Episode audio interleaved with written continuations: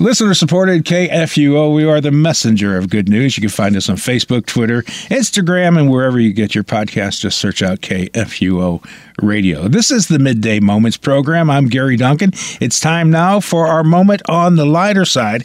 And this afternoon, we continue our Lenten interview with Dr. Luke on the Passion of Christ. Good to be back, Mr. Duncan. Phew, it's been a cold winter, hasn't it? I bet you wish you had some nice warm hair to cover up that bare scalp of yours. Wait. Dr. Luke, remember we agreed no discussion on any hair-growing products. Well, it's just that as a doctor, it pains me to see that shivering noggin of yours. Well, every time you try to do something about my baldness, it pains me as well. So we're even. We're very even here. All right. Can we just get back to the interview? Well, whatever you say. Well, last week you shared with us that in your gospel, the passion of Jesus actually began with Satan's original temptation of Jesus in the wilderness.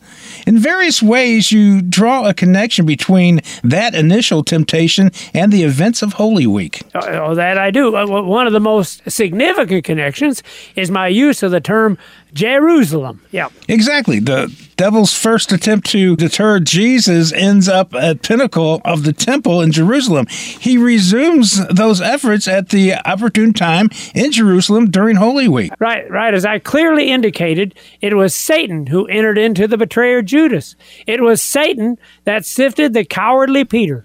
Although I think it could be argued the devil didn't just return to trouble Jesus at Holy Week, but, he had actually dogged Jesus throughout all 3 years of his ministry.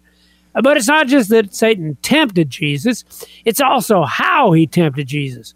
In my gospel, the essence of the temptation in the wilderness is the same as the temptation on the cross. Right. Last week you said we needed to talk about the heart of the struggle between Jesus and the devil. What did you mean by that, Dr. Luke? Well, in order to answer that question, you need to understand something about my account of Jesus' first temptation. It not only points forward to Jesus' passion, but also backwards to an event at the very beginning of the Bible. Mr. Duncan, if you'd please read Genesis 3:1. Okay. Now the serpent was more crafty than any other beast of the field that the Lord God had made. He said to the woman, "Did God actually say, 'You shall not eat of any tree in the garden?'" Dr. Luke, I think the connection there is pretty obvious. Adam and Eve are created, and the first thing that happens is the devil tempts them. Jesus begins his ministry at his baptism, and the first thing that happens is that the devil tempts him. Maybe that's one of the reasons the Bible called Jesus the second Adam. But it's more than just that, Mr. Duncan. More than just that they are both tempted. I think the essence of both temptations is the same as well. Now consider the heart of Adam and Eve's temptation. Read, if you would, Genesis 3:5. Okay, for God knows that when you eat of it, eyes will be opened, and you will be like God, knowing good and evil. You see, the devil suggests Adam and Eve need to do something to be like God. And that's the same temptation he uses on Jesus. Well, I consider the devil's words in my gospel, chapter 4:3. Okay. The devil said to him, "If you are the Son of God, command this stone to become bread."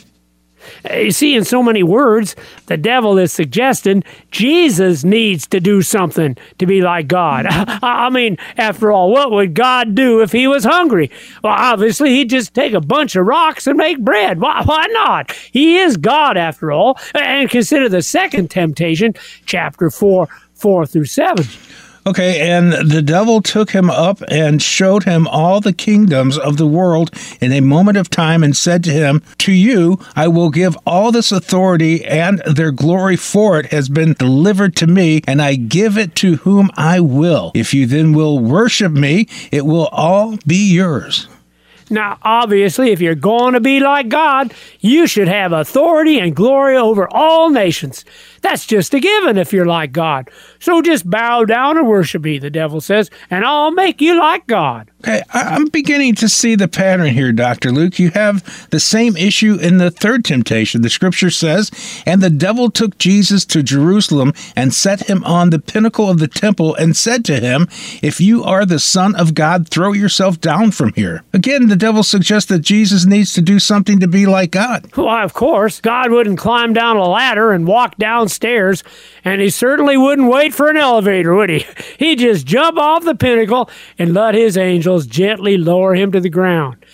That's what you do if you want to be like God. But, Dr. Luke, these temptations of the devil are ridiculous, for after all, Jesus is already like God. Actually, he is the only begotten Son of God. But you can't blame the devil for trying. After all, that temptation worked with Adam and Eve. But, Dr. Luke, they weren't the sons of God. They weren't like God at all. Oh, weren't they? By the way, your speed Bible skills are impressive. Read what it says in Genesis 1:26. Okay. Then God said, let us make man in our image, after our likeness, and all of them have dominion over the fish of the sea and over the birds of the heavens and over the livestock and over all the earth and over every creeping thing that creeps on the earth. And furthermore, Genesis 1:27. Okay, so God created man in his own image. In the image of God, he created him, male and female, he created them. And don't forget the description of how God created Adam in Genesis 2:7. Then the Lord God formed the man of dust from the ground and breathed into his nostrils the breath of life, and the man became a living creature. It's interesting there that the Hebrew word for breath is also the word for spirit. So literally God put his spirit into Adam. Why, he was as like God as any creature could be. So in essence, the devil was offering Adam and Eve something they already had. And likewise, he was offering Jesus something he already had. By the inspiration of the Holy Spirit, I show you this in a very clever way in my text. Let me share some passages with you. I hope your Bible speed reading skills are not too terribly diminished since that little episode with my hair growing plaster. Trust me, even without steroids, my skills are as sharp as ever. You know, it just dawned on me, I could promote my hair plaster for the off-label use of athletic enhancement. Dr. Luke, trust me, the side effects of your products more than offset their enhancements. Well, I never said my hair-growing products were spirit-inspired. Yeah, that's pretty obvious. But let's get back on the subject. Oh, okay, yes. So anyway, thanks to the Spirit's inspiration, I clearly show in my gospel that what the devil had to offer, Jesus already had. Consider what the devil said he'd give Jesus in verse 6. And the devil said to him, to you I will give all authority and their glory. Authority and glory the devil offers. But let's do a quick word study of that word glory. Luke 2:9. Okay, from the Christmas story, we are told, an angel of the Lord appeared to them, and the glory of the Lord shone around them, and they were filled with fear. So already at his birth, Jesus is surrounded by glory. Then there's what Simeon said when Mary and Joseph brought Jesus into the temple in Luke 2:32. Okay. He is a light of revelation to the Gentiles, and for glory to your people Israel. And consider Jesus' own words in Luke 21:27. And then they will see the Son of Man coming in a cloud with power and great glory. So you see, from his birth to his final return at the end of the world, Jesus already has the glory. Now consider the term authority. Read Luke 4:32. Okay, and they were astonished at his teaching, for his word possessed authority. But not only did Jesus have authority, listen to what it says in Luke 9:1. Okay, and he called the 12 together and gave them power and authority over all demons and the cure of diseases. You see, not only did Jesus already have the authority, he could give that authority to others. And it's interesting, the text clearly says that this authority includes power over that devil himself.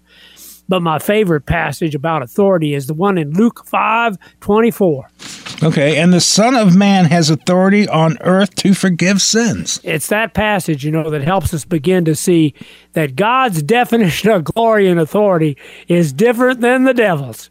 Indeed, let me draw one last connection between the temptation of Adam and Eve, the temptation of Jesus in the wilderness, and the temptation on the cross. Read, if you would, what the rulers say when Jesus is crucified. The rulers scoffed at Jesus, saying, "He saved others, let him save himself. If he is the Christ of God, his chosen one." You know, it's pretty obvious who put those words in their mouths, isn't it, Mr. Duncan? If he is the Christ of God. Why, it's the same temptation all over again.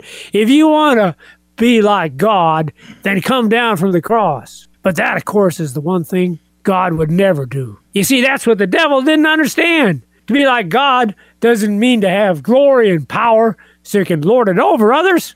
No, as Jesus says, that's what men are like. God comes not to be served, but to serve. What God is like is love, a love that lays down his life for his friends. But now we're getting on to what the story has to say to us. I tell you what, if you'll let me come back next week, I'll show you how the devil is trying to pull the same temptation on us. I don't recall the devil ever tempting me to do something to be like God. Oh, really? I suggest he's doing it all the time. Only, as the Bible says, he's so crafty, you don't even know it. And it's the same in our day.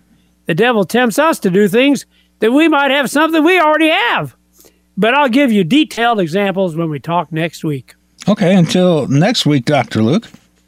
I just hope your head doesn't get too cold between now and then. I mean, if you want, I can suggest something in the interim. No, thanks. Not at all. I don't need anything, Dr. Luke. Leave all your remedies at home. Well, whatever you say, bye-bye. Goodbye, Dr. Luke. We are the messenger of good news, KFUO, AM 850 in the St. Louis region.